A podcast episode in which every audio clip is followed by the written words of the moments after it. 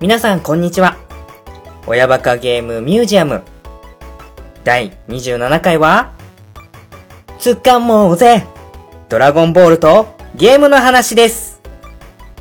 そして、本日お送りするのは、穏やかだったさ。穏やかで、純粋だった。ただし、純粋な悪だがな。親バカゲームミュージアム館長のコロです。そして、本日ゲストに来ていただいたのは、私の戦闘力は53万です。月中ロボです。はいよろしくお願いいたします。はい、ありがとうございます。はい。フリーザ様ですね。そうですね。53万っていうのはもうね、有名な、もそう記憶に残る数値ですよね。ですよね。はいはいはい。はい。というような感じでですね、今日はのっけからテーマを発表しましたけれども、はい。えーまあドラゴンボールとゲームの話っていうことで、はい。今回はですね、僕が今絶賛ドラゴンボールの最新ゲームに夢中になっていて、番組の中でメッセージをいただいた時に、ゲッチューさんが今放映しているドラゴンボールスーパーを見ていて、はい。結構ドラゴンボールの話がいけそうだなと、はい。はい。勝手に察して、あの、その勢いでオファーをかけたわけなんですけれども、はい。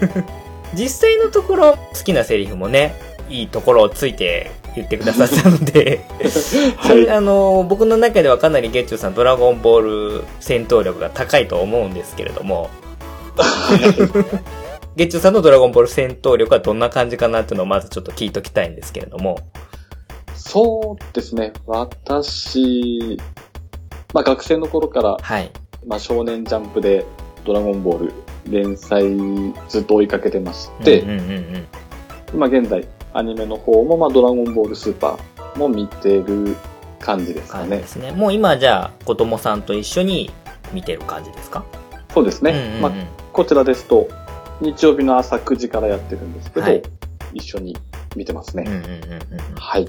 そうすると、必然的にドラゴンボール、まあ漫画とアニメっていうのは見てきていて、はい。で、あとはまあゲームももちろんものすごくドラゴンボールのゲーム出てるんですけれども、はい。まあその中でまあいくつかは触ったりっていうのはされてる感じですかね。触れてきてますね。うんうんうんうんうん。はいわかりました。まあじゃあ今日はまあ、主にうちはゲーム系ポッドキャストになるんで、はい。ドラゴンボールのゲームっていうのにちょっと話を絞っていくので、はい。おそらくゲッチョさんもやられたゲームタイトルなんかもいくつか出てくるとは思うんですけれども、うんはいはい。思い出しながら、はい。ちょっとね、あの、あーだこーだ言っていければなと思っておりますので、お付き合いいただければと思います。はい。よろしくお願いします。はい。で、超有名な作品なので、はい。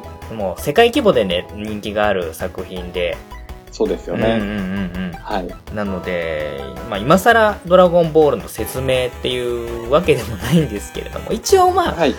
本当に基本的な話だけまずさせていただきたいんですけれども、はい。ドラゴンボール。1984年に週刊少年ジャンプで連載が始まって、だいたい10年ぐらいですね、1995年に一応連載が終了。これが漫画の話になってくるんですけれども、はい。はい。まあコミックスで言うと、まあ42巻。まあ、完全版だと34巻分っていうぐらいなんで、まあまあそこそこの長い期間はい。連載されています。で、まあ、はい。ドラゴンボールといえば、7つの星が入ったですね、玉を集めると、シェンロンというね、竜の化身みたいなものが出てきて願い事が叶うという、はい。まあ、あの設定の中、えー主人公の孫悟空という男の子と、えーまあ、ブルマというドラゴンボールを探している女の子とが出会ってから、そこから始まる冒険アクションものっていう漫画の体で始まって、はい。はい。で、まあ、この漫画を描かれてるのはもう皆さんご存知の鳥山明大先生になりますね。まあ、鳥山明大先生といえば、ドラゴンクエストの、まあ、イラストとかね、あの、ビジュアルなんかも手掛けていることで、まあ、超有名な漫画家さんなんで、うんまあまあ、ドラゴンボール、鳥山さんの名前を知らない方は、まあ、この番組聞いてくださってる方は、もう、まずいないとは思うんですけれども。そうですうんうんね。うんうん。はい。まあ、そんだけね、偉大な漫画でありますよ、っていうことで。はいあり。ます。で、僕が多分この1984年っっていうのが、はい。僕が1980年生まれなんで、連載始まったのが4歳くらいなんですよね。はい。なんで、物心ついた時はもうなんかレッドリボン軍とかの戦いとかやってたような記憶があるんですけれども、あはいはいはい。うん、僕が初めてドラゴンボールに触れたのは当時、はいその床屋さんにおばあちゃんに連れられて行ってでそのマッチ時間に床屋さんとか、まあ、美容院さんとかって漫画が置いてあったりとかするじゃないですかありますよね。うんはい。でそれで待ってる間にうん。その当時の例えばまあ「ドラゴンボール」とか「筋肉マン」とか、はいはい。うん、あとは銀河流れ星銀とかあの辺のもう、まあ黄金世代と呼ばれるような漫画が載ってたのを読んで、はいなんだこれっていうので出会ったのが多分始まりだったと思うんですけれどもああ、うんはいはい。月中さんはこの連載始まった時って大体何歳ぐらいだったんですか？私ですと9歳ですね。うんうんうんうんうんな75年生まれなので、うんはい。そうするとまあド頭ぐらいから話を追ってたっていう感じなんですかね？ただ私が9歳でまだ読んでなかったんですね。じゃあはい。どの辺ぐらいからさ一番最初「ドラゴンボール」に遭遇したみたいな印象ってまあ覚えてるかどうかが微妙なんですけど。なんとなくですけど、はい。まあ、近所に2つ上ぐらいの、まあ、お兄さんですかね、はい。がいらっしゃって、はい。で、その方のお家によく遊びに行ってた時うんに、うんうん。やっぱジャンプがもうあったんですうんね。うん。それをパラパラ見てた時が多分天下一武道会のシーンだったんですよね。はいそれは第第何回っていうのもわかんないですけど誰が出ていた時のやつとかってわかります？一番最初ですね。あじゃあ無天老師さんが変装して出てきた大会でいいのかな、そうですよね。はいはいはいはいはい。で、大猿になって、うんうんうんうんあの月を吹っ飛ばすカメハメハを撃つやつですねはい そうですね。はいはいはいまさにあの時ですうんうんね。うんうんはいはい。なるほど。まあじゃあ、二人とも場所と形は違えども、そのたまたま置いてあったジャンプを見たことが、まあ最初のドラゴンボールとの出会いだったんじゃないかなっていうような感じですかね。うん、ですね。で、まあ、僕はまあそんな感じでまだまだ小さかったんで、はい基本的にどっちかっていうとこのアニメのドラゴンボールとかドラゴンボールはい Z って呼ばれるものに多分世代的にドハマりしてた時期かなと思うんですけれども、うん、うん。はい、はい。で、まあ、なんだかんだ言って、アニメもドラゴンボールで、えー途中で、サイヤ人編ぐらいからまた新たにシリーズとしてドラゴンボール Z。はいで。、えっ、と、そのまま Z が続いて、次が GT でしたかね。そうですね。うんうんうん。うん。この辺はちょっとね、僕ももう少しアニメから遠ざかってるぐらいの時期だったんで、うん、うん。まあ、はい。主題歌は歌えるんですけれども、はい、はい。な あんまりまあ話はちょっとうろ覚えだったりとかするんですけれども、うんんこの辺 GT とかは月中さんは覚えてます？作品見てこんな話だったかとかっていう覚えてますね。うんはい。うん、なんかドラゴンボールの化身みたいななんか敵みたいなのもいましたよね言いましたね。はい、はい。おすぼんやりですけど僕は確か最初が、ドラゴンボールが地球に散らばらないで、宇宙に散らばったんですよね。なんか隠されてたドラゴンボールみたいなのがあったんでしたっけ？なんか強力なやつ確か、その辺私いる覚えなんですけど。なんかそれを使っあのピラフ一味が出てきてはい。使っちゃって、それはなんか本当は使っちゃいけなくって、それの影響でなんか悟空がちっちゃくなっちゃって、はいはい。で宇宙に冒険に出かけるみたいな話が確か、で第1話はなんかそんな感じだったような気がするんですけど、ですうんね。うんうんうん。はいはい。進んでって、スーパーサイヤ人4とかってなんか体に毛が生えるような。バリエーションとかがあったりとかですね、いろいろ、うんアニメオリジナルの話で追加のパワーアップの変身タイプがあったりとかっていうのはすごく覚えてるんですけれども。はいはい。はい。で、はい。その後ちょっとしばらく間が空いたんですけれども、今のドラゴンボールスーパーの前にドラゴンボール回っていうのがリメイクというかリマスターと言いますか。はいはい。当時リアルタイムのアニメだと漫画に話が追いついちゃいそうだったんで、はい。ひたすらなんか殴り合いのシーンが 続いてたとかっていうような、はいはいうん、はい。あの前回の振り返りがすごい長かったりとか、そうなんですよ、ね。姿が見えないけどあっちでドーン、こっちでドーン、バシバシバシバシ、ビュンビュンってドーン、ドーンとかっていうのが結構続いてて、すごいアニメとしてはテンポ悪かったなっていう印象はあるんですけれども、はい。そういうのも結構省いて、すごいテンパが良い、まあ、原作に割とすごい近い話の進め方でやってたのが、ドラゴンボール回だったと思うんですけれども、はい。うん。で、その後にやってるのが今のドラゴンボールスーパー。そうですね。はい。僕はちょっとね、あの、娘二人っていうのもあって、ちょっとドラゴンボールスーパーは、はい。ちょっとやっぱり殴り合うのがね、あんまりピンとこなかったらしくて、あうんあ、はいはい。まあ散々ね、今ポケモンバトルがどうとかっつうので、似たようなことやってはいるんですけど、ドラゴンボールはなんかちょっとまだピンときてないんで、まあ見なかったんですけれども、はい。うん、まあ、ゲッチュさんは見てるっていうことなんで、ちょっとまあ、ドラゴンボールスーパーの話を、ゲームの話をする前にちょっと聞きたいなと思って、あ、うん、はいちょっと。時間取りたいんですけれども、はい。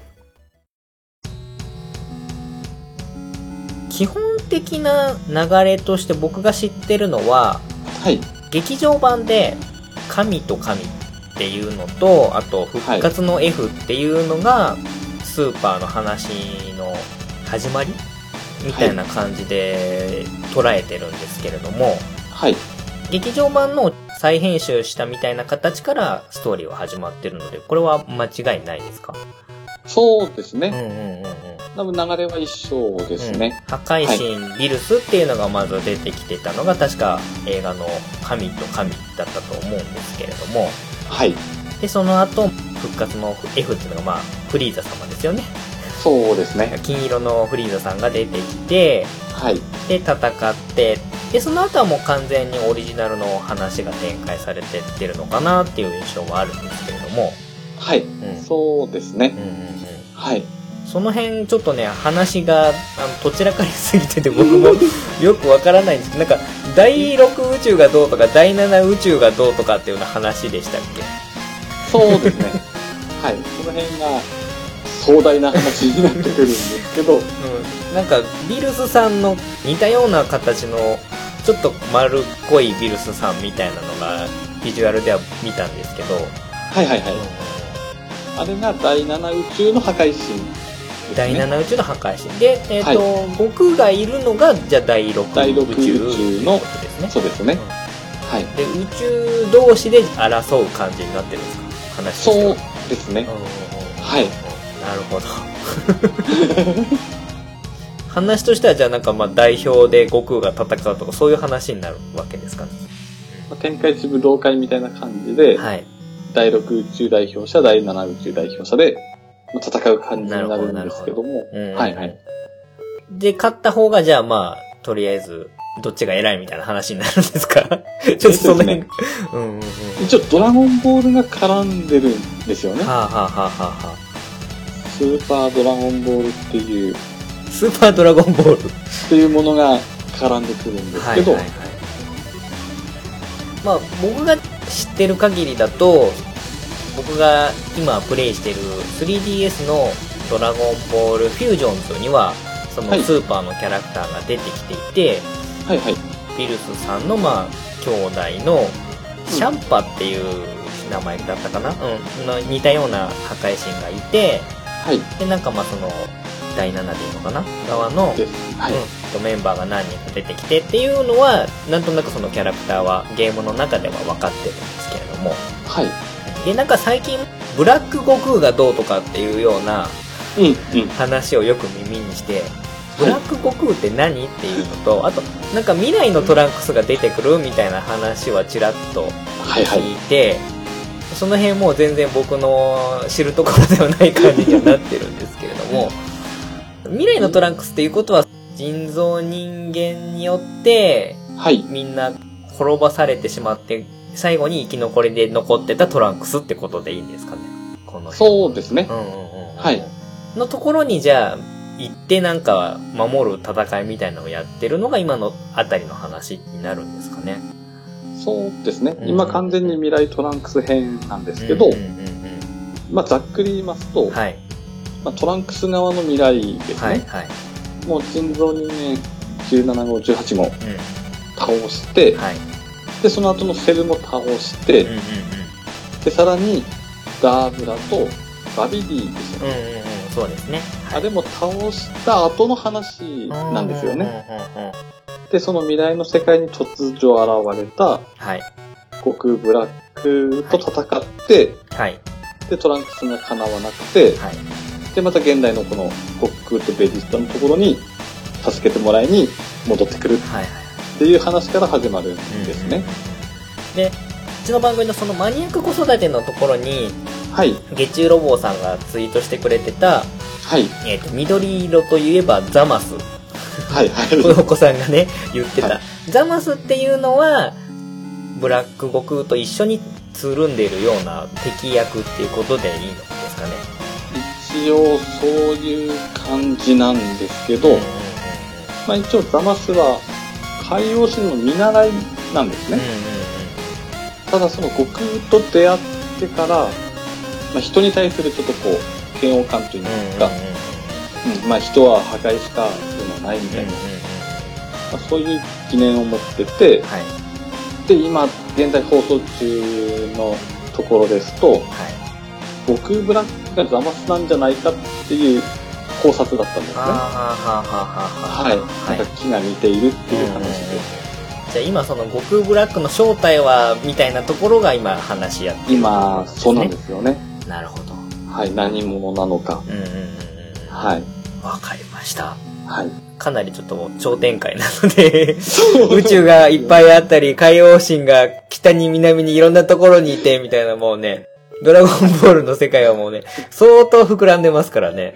そうはいです。ね。何でもありで、しかも劇場版とか加わってくると、もう、恐ろしいことになるんでね。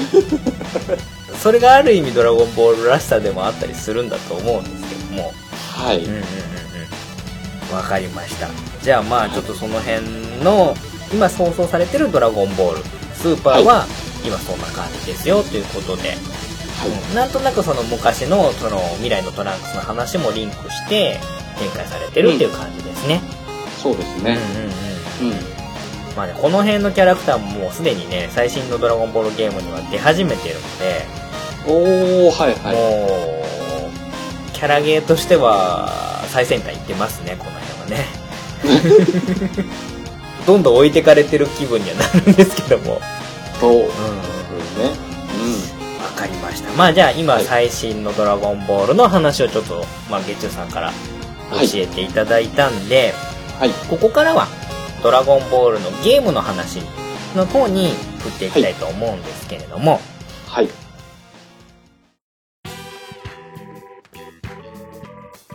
今回まあこの番組をやるにあたって、ドラゴンボールのゲームっていうのはまあもちろん調べるわけなんですけれども、はい。これね、僕が思ってた以上にめちゃくちゃ本数があって、びっくりしたんですけど、はい。あの、ドラゴンボールのゲームが出ない年がないみたいな感じの、それしかも1本や2本の話じゃないんですよね。毎年3本とか出てたりする時期があって、はいはい。これね、ちょっと僕ビビりました。さすが、バンナムさん、目ざといなっていうような気はするんですけれども、すごいですよこね。の辺ちょっとね、見てびっくりしたんで、はい。正直これを一本一本さらっていくのはまず無理なんで、はい。かなり今回は、えっ、と、はしょっていく感じになるとは思うんですけれども、ただまあはい今回、えーはいいろいろメッセージをね、事前に募集してまして、はい。皆さんの思い出に残っているドラゴンボールのゲームの話とか、好きなドラゴンボールゲームのエピソードっていうのを送っていただいているので、はいそ。の辺を一緒にちょっと交えながら、はい。うん、お話をね、していくのが多分一番いいかなと思ってますので、こっからはちょっとメッセージを読んで聞いていただきながらお話をしていきたいと思います。はい。でですね、皆さんやっぱりゲーム以外のドラゴンボールのね、世界も大好きみたいでですね、そういったちょっとゲーム以外のドラゴンボールについてのエピソードも少しいただいてるんで、まずははい。ゲームの話行く前に、そっちをまず読ませていただいて、ゲームの方に行きたいなと思うんですけれども、はい。じゃあですね、わさび人間さんからいただいております。ドラゴンボールの思い出ということで、えーはい。いくつか挙げていただいてるんですけれども、うん。1、小1ぐらいの時に廃品回収のジャンプを漁り、かっこいいシーンをノートにスクラップ。2、順番抜かされた時に限って1個前のやつがフリーザ様のキラカード。これはカード出すの話だと思うんですけれども。はい。はい。3、行くぞベジータ来いカカロットのつなぎキラカードを財布ごとなくす。これちょっと辛いな。辛いですね。はいで、4、夏休み、田舎に遊びに行った時、アニメを見ると1週間前の話がやっていて、帰ってから見ると1週間話が飛んでて号泣。ああ、ちなみに見れなかったのはブルマがカエルになる話っていうので、ああ、はいで、あと、はいはい。5、ベジータ死亡で超号泣。ブー戦の自爆。うんう。ん。っていうのでメッセージを箇条書きで上げていただいてるんですけれども、はい。まずね、順番に行きましょう。廃品回収のジャンプを漁るって、ゲッチュさんやりました？これ。やってますね。僕もね、これね、もう完全にね、確信犯でやってました。やっぱりね、ジャンプが積んであると見ちゃいますよね。見ちゃうんですよね。うんそうそうそう。まあ、うんノートにスクラップまではしなくても、はい。こう、こっそり何冊か持ち帰ったりとかはいはい。してたなーっていうのは、すごくよくわかるんですけれども。私の家の近くにうん。団地って言えばいいんですかね。はいはいはい。市営団地。うん。そこのゴミ捨て場に結構山積みになって捨てられるのが多いんですね。ジャンプはだって当時もう何百万本みたいなんで売れてましたもんね。ですね。だから結構もうあちらこちらに捨ててあるんで。はい。うんよく団地に行ってましたね。はいはいはい。はいはい。わかりますわかります。これはね、廃品回収とかそういうのがもうね、すごい楽しみだったりもしたんですよ。そうですね。続いてカード出すの話ですね。はい。うん。僕はどっちかっていうとその SD ガンダムのナイトガンダムのカード出すとかの方だったんですけれども、当時、はい。やっぱりまあ人気のあるコンテンツなんで、ドラゴンボールももちろんやっていて、うん。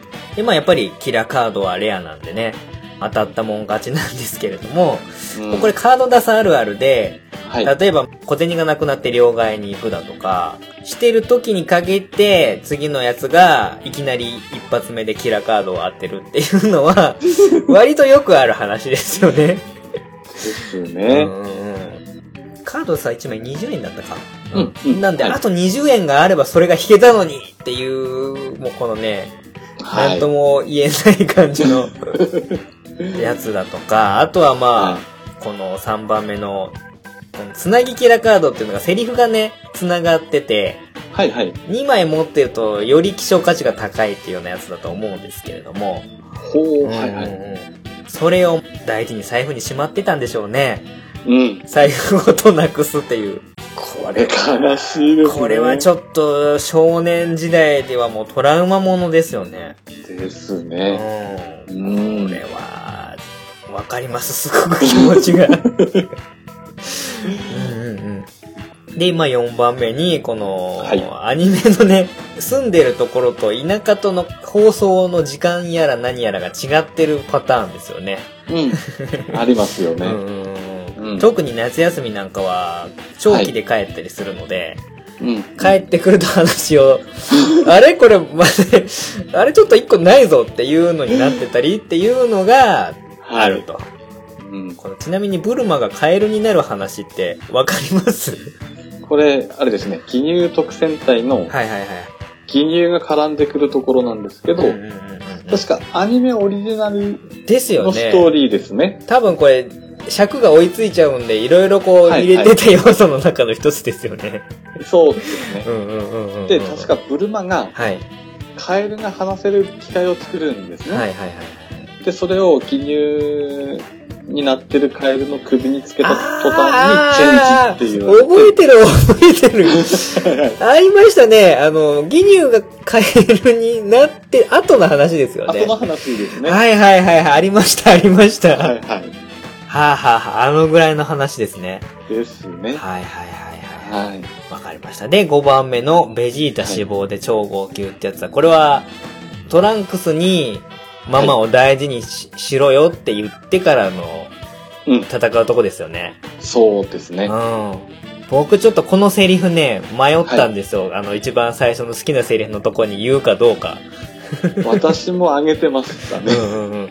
あはい。のね、これの、ママをブルマを大事にしろよっていうのか、一番最初言ったセリフか、あと、へ、汚い花火だぜっていう、あ汚い、汚い花火だっていうのどれにしようかなって迷ったんですけども。はいはい。ベジータはやっぱりね、結構いいセリフありますよね。多いですね。うん。あそこは、当時も結構来ましたけど、今こう、親になってから見るとまたちょっと違う感じで見れるんじゃないかなっていうところではありますよね。そうですね。うんあのベジータがっていうとこだと思うんですけれども。うん。プライドの高いベジータが、そうですね。えうんえ。で、あの、確か、サラバダ、ブルマ、トランクス、そしてカカロットまで言いますよね。言ってたと思います。はい。うんうんう。そこがもうやっぱり、ジンときますようんうんうんね。うんうん。そうですね。はい。ドラゴンボール好きには結構 共感できそうな、あの、エピソードをこう、5個も送ってくださったわさび人間さん、ありがとうございました。ありがとうございました。はい。えー続いて、おさもんばなしさん、えーの公式アカウントさんから、えーメッセージいただいております。はい。ドラゴンボール話。東映と集英社に延々と生きながらえさせられているのかな、悟空さん。GT でシェンロンと同化して宇宙の果てに旅立つのですが、海洋神や破壊神の能力をも覆すナメック星人の奇跡パワーが素直にすごい。しっかり楽しんだ漫画です。大好きです。かっこ笑い。ということでメッセージをいただいております。はい。はい。でね、まあ、おさもん話をやられてるダーさんがまあ、多分これ送ってくださってると思うんですけど、はい。ダーさんは割とこう、キッズアニメに造形が深い方で、はい。はいうんで、僕がね、ちょっと最近のドラゴンボールの展開をこう、キッズアニメ研究の視点からどう思ってるのか教えてくださいってちょっとこの後にリクエストしたら、はい。それに答えてくださったのが、はい。最有機ベースのお話から新しい孫悟空のキャラ像を生み出して、スタンダードまで持ち上げたすごい作品なので、ライバルたち掘り下げたらこうなりましたのがスーパーかなと。実際のパワー数値が振り切っていてわけわからない世界ですし、ちょっと置いてきぼりを食らってますよ。地球が持たない。わら。ということで、いただいてますね。はい。うん。この辺は、もうでも、スーパーの遥か前から、ドラゴンボールの中盤ぐらいからも地球は持たないっていうような感じにはなってたと思うんですけれども。そうですよね。もう誰でももう壊せるんじゃないそうかですよね。もう何回もドラゴンボールで地球が復活してるような気がするんで。すね。もうね、はいはい凄まじい話になってますけれども、はい。最終的にはドラゴンボールで何とかするっていう、辻褄を合わせるっていうところはまあ、一貫して変わってないのかなとは思うんですけれども、はい。うん。結構、ドラゴンボールスーパーもですね、はい。基本的に戦闘力上がっていくばっかりですもんね。もう、そうですね。もう神の領域に達してるので。そうです。えっ、と、スーパーサイヤ人、ゴッドスーパーサイヤ人でしたっけ？そうですね。もう長くてよくわかんないような話になってるんですけども。はい。うん、とかでもう、まあ、まさにそうなってくるともう何でもありの世界になってきちゃうんで、うん。うんはい。まあそういった意味ではね、もう本当にキッズアニメっていうのにもうまさにハマってきてるのがドラゴンボールスーパーかなっていうのは、ダンさんの、サムバナシさんの意見聞きながらもちょっと思ったりもしました。うん。はい。ダンさん、おさま話の公式アカウントさん、ありがとうございます。はい。ありがとうございます。はーい。ドラゴンボール自体の話はこんな感じですかね。はいはいはい。はい。はい。わかりました。では、ちょっとここからは、はいえーメインの話、ゲーム、ドラゴンボールのゲームの話についてお話をしていきます。で、はいえっ、と、ちょっとまあ順番にさっと言っていきます。はい。まずまあ一番古いドラゴンボールって何なのっていうとこなんですけれども。はい。これもう僕全然わからない世界になってるんですけども、はい。えっ、と、カセットビジョン。はい。スーパーカセットビジョンってファミコンより前の話なんですけれども、はい。それで、ドラゴン大秘境、摩訶不思議カットビアドベンチャーっていう、これね、はいシューティングゲームらしいんですけども、あの、キントーンに乗って、し悟空が7つの大秘境をこう、縦スクロールシューティングで行きながらドラゴンボールを探すようなゲームだったみたいですけど、もうこの辺はもう全く あの、僕は、わからない世界です。私も触れてないですねうん。この辺はもしかしたら、ゲーム大好き DX のもちおさんとかはもしかしたら知ってるかもしれないですけども、そうですうんうんね。うん。うんっ。ていうのが、まあ、1986年に出てましたよっていうのが多分これが一番古いドラゴンボールのうんゲームになります。はい。で、とその後ですけれども、この辺はもうわかる方多いと思います。ファミコンで出ました、ドラゴンボール、シェンロンの謎。はい。この辺はゲッチュさんわかります？これ、私ツイッターでもつぶやいたんですけど、友人の家で遊んでるんですけど、はい。全然思い出せないんですよね。で、確かに、まあ、この後の作品の前に遊んでるんで、はい。で、シューティングじゃなかったので、はい。やっぱりこれは触れてるはずなんですけど、なぜかそうですね。そうですね。これはアクションゲームっていう感じだと思うんですけれども、うん、うん。まあ、はい。アイテムにギャルのパンティがあったりだとか、はい、はい。まあ基本その少年の、まあドラゴンボールの初期の話をちょっと追っかけていってるような感じもするんですけど、はい。結構ゲームバランスはひどくて、はい。これやってあんまりいい思い出ない人とかも結構いるんじゃないかなと思うんですけれども、これがですね、ヘイポンさんからメッセージいただいております。はいえーちょっとね、シェンロンの謎について絡んでるんですけれども、はい。店頭デモの出来がすごく良かったとしても、もう騙されないぞという防衛本能が働いてしまうので、なかなか新作に手が出せないのです。おそらく、シェンロンの謎をリアルタイムでプレイした俺ら世代の子供たちに無意識的に根付いた特殊能力だと思うのですが、ということで、えー、いただいてます。この辺ね、すごくわかるんですけども、まあ、昔はよくこのキャラゲーイコールクソゲーみたいなね、ことがよく言われていて、はい、はい。確かに、あのね、キャラゲーでバランスに問題があったりだとか、ちょっとゲーム的にこれどうなのっていうゲームが多かったっていうのはもうやっぱりそれは覆しようがない事実なんですけれども、はい。うん。まあ、特にその、このシェンロンの謎っていうゲームも、う んドンピシャでハマってくるようなゲームだったっていうのはあって、で、それもはいヘイポーさんもおっしゃってる通り、うんこのシェンロンの謎をやって、あ、キャラゲーイコールクソゲーだっていう印象が植え付けられて、うん。防衛本能が働いてしまうっていうのは、この辺はね、あの、言ってることはすごくわかりますし、はい。シェンロンの謎のゲーム内容からしても、まあ、それは妥当かなというような感じは感じられますね。はい。で、まあ、引き続いてそのヘイポーさんから、その次ですね、えーはいファミコン版で2年後に出たドラゴンボール大魔王復活っていうですね、ゲームの話にもコメントいただいてるので、ちょっと読みますけれども、はい。大魔王復活。ゲーム開始5分で、クリリンの死体が出てくる。死体発見時に流れる不気味で怖い音楽。キッチンに置いてある、ま、の犯行声明。結果、紙ハウスから出る前にプレイを断念。当時6歳のぼ俺に、トラウマを植え付けるには十分すぎる内容でした。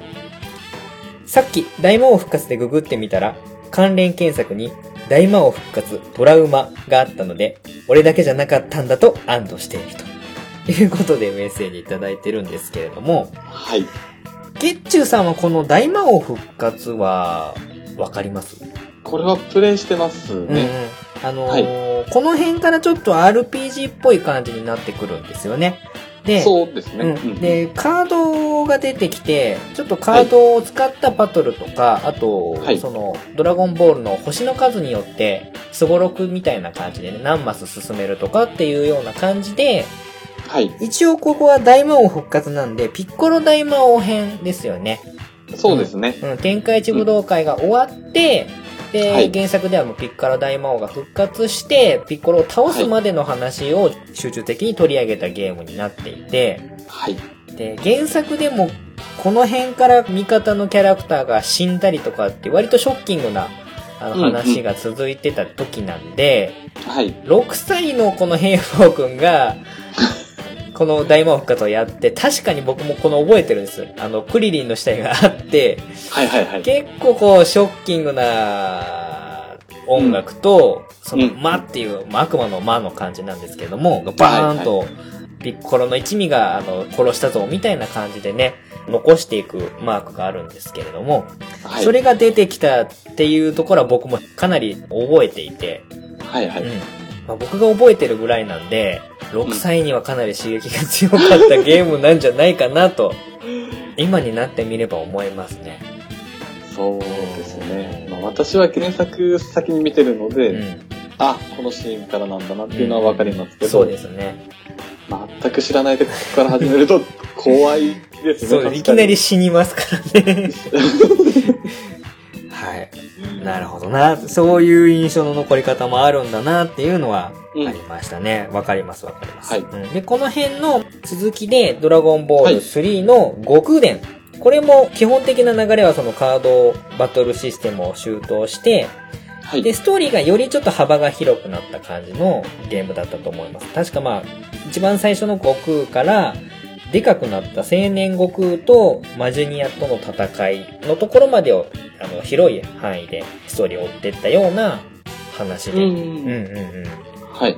この辺もね、あの、僕もやってますね、流れで。やってますね、私も。やってますか、結構ね、この悟空伝もね、これ確か、あれかな、あの、ゲームカフェで、ウラキングさんがトラウマ会の時に、ドラゴンボールで選択肢で破壊したら、下水道に水が流れ込んで死んだとかって言ったの、確かこの悟空伝か大魔王復活かのあたりだと思うんですけれども、結構この選択肢次第で悟空あんなに強いのに、なんか、はいはいはい。うさぎ団に人参にされてゲームオーバーだとか、はいはい。そんな感じで、レトリボングのとことかでもなんか死んだりとかって結構すぐ死ぬゲームだったような気はありますね。そうですね。ううんんうん。で結構バトルとかはね、あの、凝った作りでカード使って面白かった印象はあるんですけれども、まあはいはい。うん。そういう意味では記憶に残ってるゲームだったりしましたね。うん。うんうんこれが1989年に出てます。はい。で、その後、ここからまあ立て続けに出ていくんですけれども、えーこの辺まとめてまず言っちゃいましょうか。えードラゴンボール Z、この辺からもう話が Z の話になっていきます。教習サイヤ人と、えーその2がドラゴンボール Z2 激震フリーザ。で、ファミコン版はドラゴンボール Z3 劣戦人造人間っていうのがあって、あとですね、はい。覚えてますかね？データックっていうバーコードを読み込むゲームって、ゲッチさん覚えてます？ファミコンに挿して。ありましたね。はい。それのドラゴンボール版があって、僕もこれ友達ん家でやった記憶があるんですけど、ドラゴンボール Z 激闘天下一武道会っていうんで、はい。バーコードを読むと、ドドラゴンボールのキャラクターが出てきて、誰になるかはわかんないんですけれども、で、はいそれでまあ、トーナメントみたいなのを友達とバトルするっていうような、これはあの、本当にアクションゲームみたいになるんですけれども、うん。うん。はい。っていうのがファミコンで、まあ、これもうほぼ毎年1年に1本ペースで出てますね。うん。うんで、この辺にメッセージをいただいている方がいらっしゃいまして、僕もこの辺はかなりプレイして、この辺りはもう本格的にこのカードバトルが進化して、はい。まあ RPG 路線に乗っかってきたような感じだったと思うんですけれども、わさび人間さんからメッセージをいただいてまして、ファミコンのドラゴンボールのゲームで、レヘル999999というパスワードを入れると、ゾンビ状態みたいな無敵になるやつがあったような、かっこ笑いっていうので、これが多分ね、ファミコンのドラゴンボール Z 教習サイヤ人ですね。うん、これは、まだ、あの、セーブじゃなくてパスワードだったんで、はい。結構この隠しパスワードっていうので、いろいろいくつかあって、これが入れるとめちゃくちゃ強い悟空が出てくるみたいな確かパスワードだったと思うんですけれども。うんはい。はい。多分それ、教習サイヤ人じゃないですかって送ったら、あの、ビンゴですっていう回答が、わさび人間さんから返ってきたんで、はい。間違ってなかったと思うんですけれども、まあそういった裏技があったりだとか、あとはですね、ほろよいセブンのゆずきちさんからメッセージいただいてまして、はい。ファミコン時代のドラゴンボールゲームは一通り触ったつもりですが、何よりも子供心にいろんな意味で衝撃を受けたのは、今度はオラがやるです。てんてんてん、涙。っていうことなんですけれども、これ、はゲッチュさんわかります？今度はオラがやるっていうの。あ、これ最後でしたっけ？そうです。これはね、ドラゴンボール Z3 の劣戦人造人間で、はい。あのね、まさかの悟空が戦わずエンディングを迎えるっていう、ドラゴンボール Z3 ものすごく中途半端な話の部分を切り取っていて、フリーザ戦が終わってトランクスが出てくるあたりから、人造人間17号、18号が出てセルと戦う前で終わるっていう、絶妙に短い話の。あストーリーなんです。なんで、条件を満たせば悟空残るんですけど、心臓病が発生してしまうと、最終バトルは悟空は戦わないっていう、まさかの展開になるっていうので、あ。はいはいはい。うんこういう、あれですね。うん すごい、なんで編まで入れなかったって話ですよね。これ多分、こう1年1本ペースで出してるんで、ゲームも追いついちゃってるんだと思うんですよ。うん。だから途中そのクーラ編みたいなのも劇場版のクーラ編を入れて、ボリューム水増ししてるんですけれども、もうセル戦う前で話が終わっちゃうっていうんで、まあゆずきちさんも衝撃を受けたと。それはまあそうですよねって話なんですけれども。これがそのエピソードですね。はいはい。うんうん。この辺がまあファミコン版のまあバーっとこの90年からざーっと2年3年ぐらいの間に出たやつで、で、はいちょうどこの時期スーパーファミコンもハードとして出て、そこで出たのがドラゴンボール Z スーパーサイヤ人伝説っていうので、はい。あの、これはもう完全に、そごろく形式ではなくって、RPG ですね。普通の RPG に、まあ、バトルはカードバトルということでやってるやつなんですけれども、これはサイヤ人編からフリーザ編までをひとまとめにしたお話で、うん、僕実はこれ、ドラゴンボール Z このスーパーサイヤ人伝説、スーパーファミコンのはいハードと一緒に、一番最初に買ってもらったスーパーファミコンのゲームなんですよ。おー、はいはい。だからすんごいやってて、すんごい覚えてるんですけれども、うーん。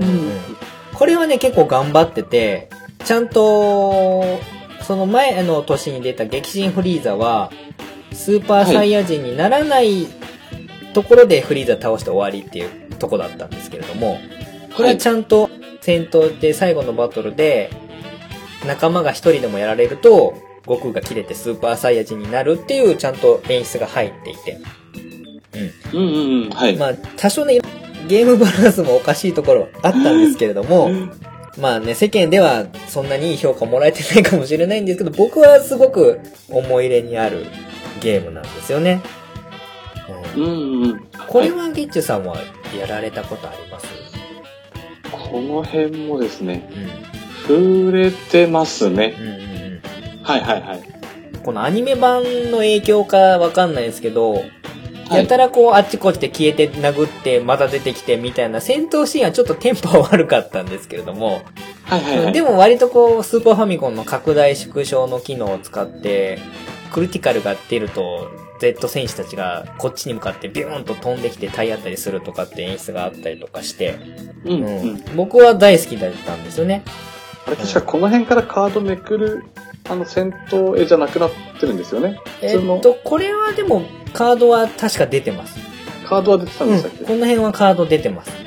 まだ名残が残ってる頃ですね。ああ、うんはいはい。で、星の数で威力が変わったりとかしてたんですよ。はいはい。うんうんうんうんあ戦闘のあの、絵がカードじゃなくてそうです、そうです、そうでです、そうです。す。はいはいはいはい、はいうんこの辺はもう本当にキャラクターがちょっとまあ、動くっていうか。バトルして本当に本格的に殴ってとかって言って武空術で浮いて殴ってはいはいで岩に叩きつけるとかっていう演出がかなりドラゴンボールらしい演出が入ってきてますね。うん、うん、うんはいはい。で、これにもメッセージいただいてましてゲームカフェの直樹さんからなんですけれども、はい。えースーパーサイヤ伝説。クソゲーと世間で呼ばれようとも、軽く10周以上したくらい大好きでした。あのゲームほど戦闘力を正確に表現したドラゴンボールゲームはないと勝手に思っています。ということでですね、メッセージいただいてるんですけれども、はい。この辺のゲームはですね、ちょうどドラゴンボールのスカウターが出てきたくらいの話で、うん、うん。でまあはいはい。鉄砲持った地球人が戦闘力5、ゴミかっていうようなね、有名なセリフありますけれども、うん。それによって各あのキャラクターの戦闘力とかがこう、漫画の中でも表示されるようになっていて、はい。原作に忠実に戦闘力を敵にも割り振っていて、で、味方もそれに応じて、バトルポイントっていうのがまあ戦闘力なんですけども、敵で倒すとそれが溜まってって強くなるっていうゲームだったんですけれども、はいはい。まああの、ゲッチュさん、後半そのフリーザ編とかって、はい。あの、桁が一つ上がったりとかするじゃないですか。うんそうですね。普通のゲームで、それまでまあ十何万とかの戦闘力で来てたのが、いきなりフリーザになると53万に先ほど言ったセリフの中にもあって、53万から変身して100万を超え、はい。最終形態になるともうとんでもないことになるじゃないですか。はいはい。普通に考えるともうゲームの経験値追いついていかないんですよ。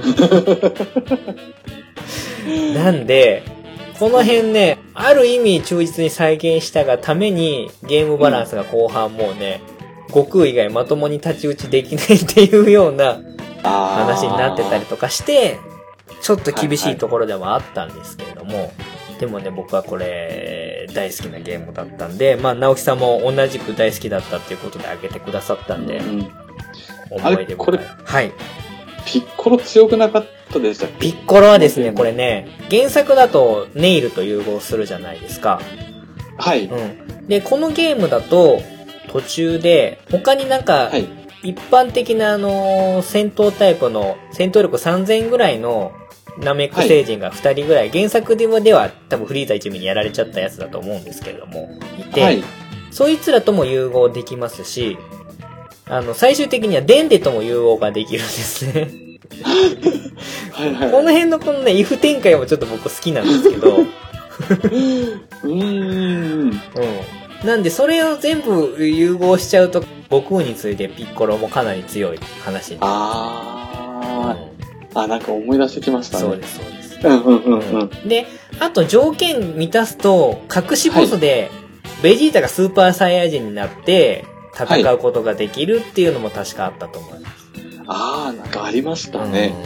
なんかやけに強かっそうなんですよような。味方の時はね、言うこと聞かないくせにね、た。はい ボスになるとめちゃくちゃ強いんですよ。ありましたね、そういえば。そういったまあ結構ね、いろいろこの if 展開も意外と頑張ってやってくれてるのがこのスーパーサイヤ伝説ですね。はい。えっ、と、あとですね、このスーパーファミコンでは欠かせないあのシリーズがありまして、はい。この辺ちょっとひとまとめでいきますけど、スーパー武闘伝シリーズっていう、この辺はね、格闘ゲームのジャンルにいよいよ、えードラゴンボールも移っていきまして、これがね、ワン、ツー、スリーぐらいまで出てたような気がするんですよね。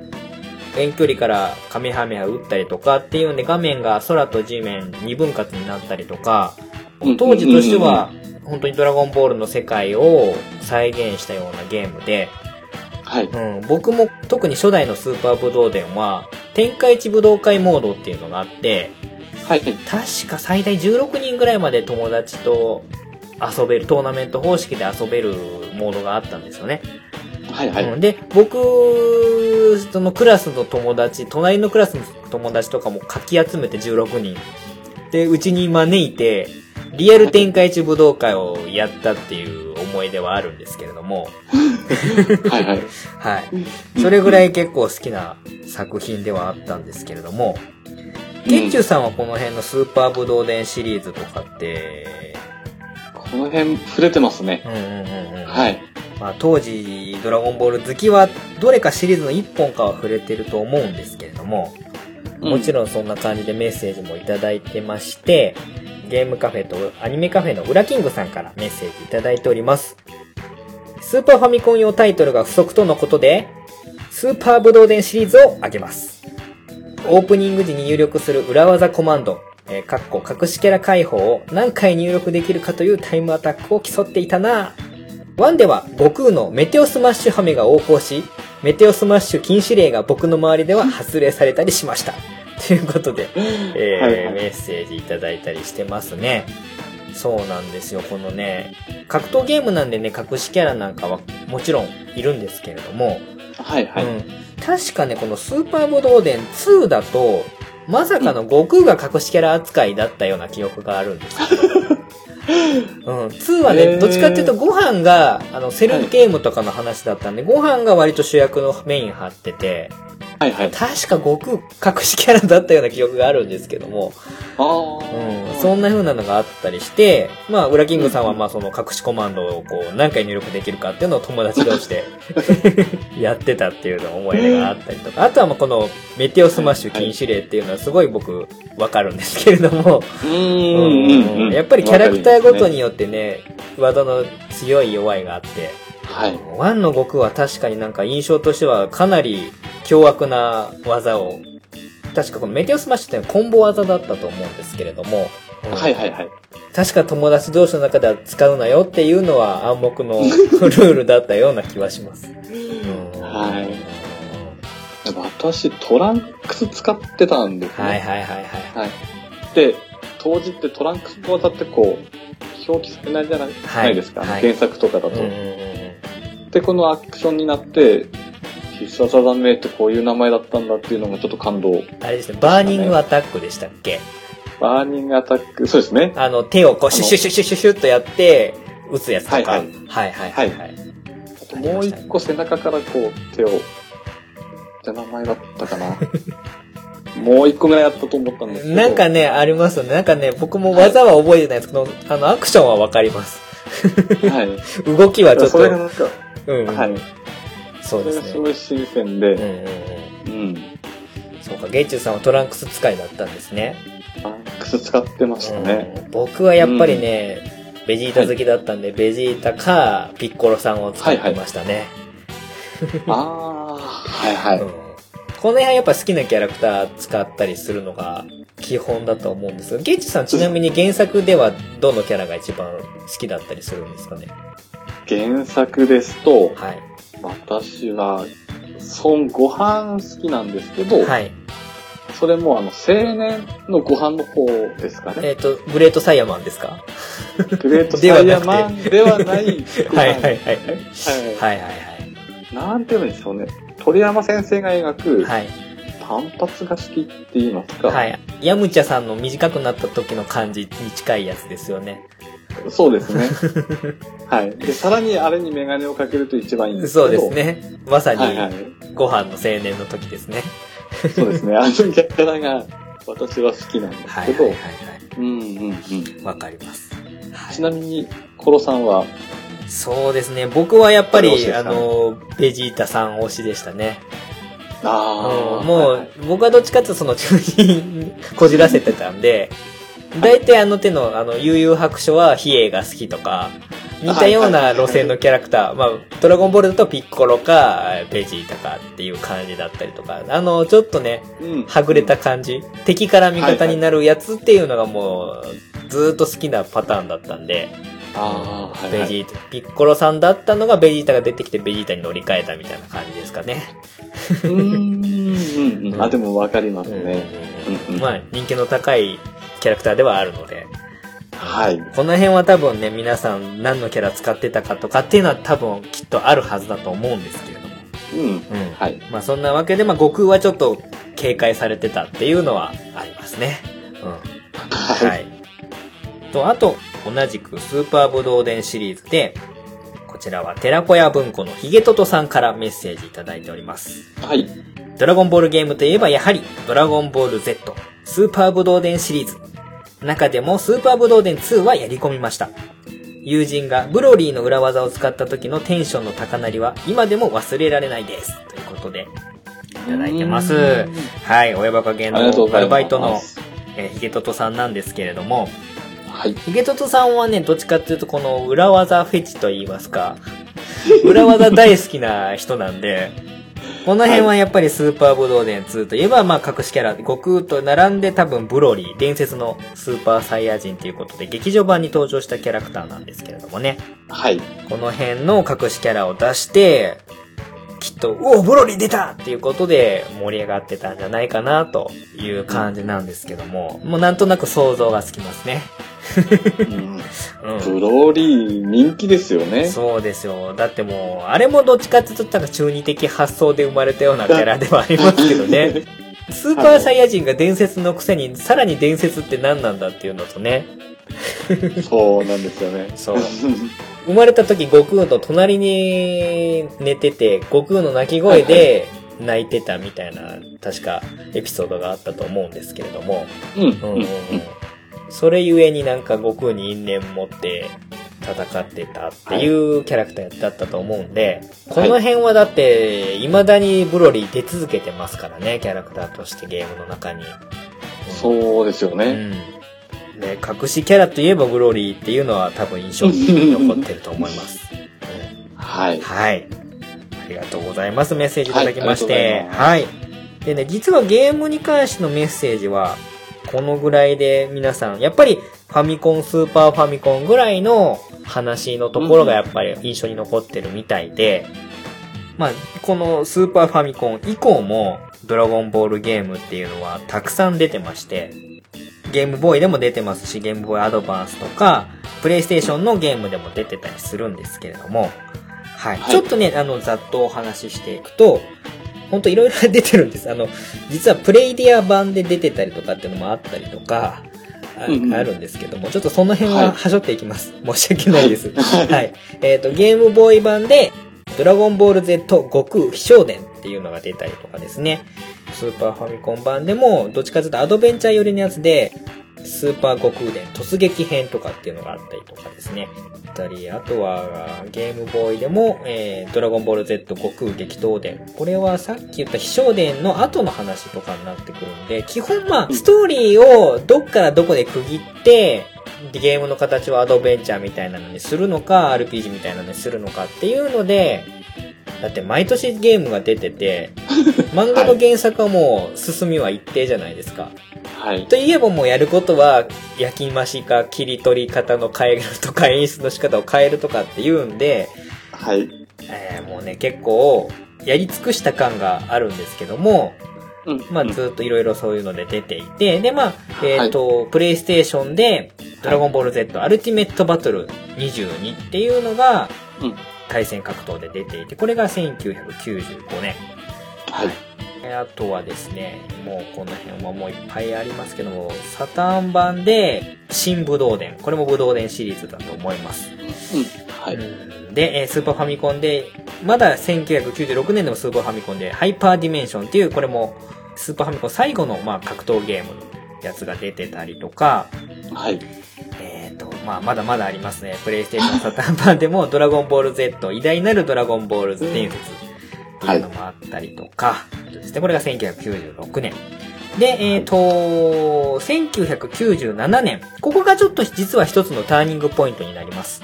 はい。ドラゴンボールファイナルバウトっていう格闘ゲーム。これは GT 編までのキャラクターを入れた格闘ゲームなんですけれども、はい。実はこれがですね、相当に出来が悪かったと。あうん。まあ、プレイステーションなんで、と今まではどっちかっていうと、ドット絵とかアニメのセルっぽい感じでキャラクターを出してたんですけど、ここで初めて確か、ポリゴンの格闘キャラ、3D の格闘ゲームになっていて、で、かなり評判が悪くて、うん売れなかったんだと思います。ここで一旦ドラゴンボールゲーム、ー。はい。えー、5年間、間が空きます。おー。はい。バンダイもさすがに気がついたんですね。何回ドラゴンボール似たようなの出せば済むんだっていうことで、多分相当ユーザーからも不評だったんだと思うんですけれども、はい。はい。毎年、まあもうここに来て3、毎年3本、4本、5本ぐらい出てたの、時期もあったのかな。出てて、うんで、うん、ここでまあ前にちょっとね、もちおさんからちょっと紹介してもらったアーケードなんかも実は出ていて、ドラゴンボール Z VRVS っていうですね、ゲームなんかも出てて、この辺はちょっとね、もう僕、うっすらの記憶しかないんでやったことはないんだと思うんですけども、そういったちょっとマニアックな路線なんかも出てて、もう絞り取れるだけ絞って、ここに来て5年間間が空くという時期になったというところで、一旦ここでまず、親バカ芸の第27回前半と一回区切りをさせていただこうかなと思います。まだまだ実は話は続くんですけれども、一息ついて後半戦、あの、またお話を続けていきたいと思います。はい。じゃあ一回はいブレイク入ります。はい。はい。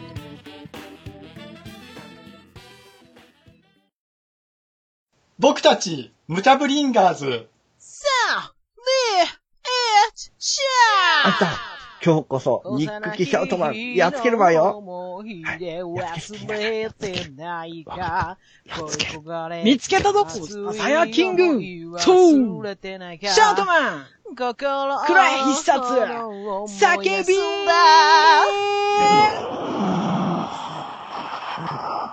さあ、今こそ。逃げられたみんなで。俺たちの戦いはこれからだ本能解放！シャウトマン！シャウトマン！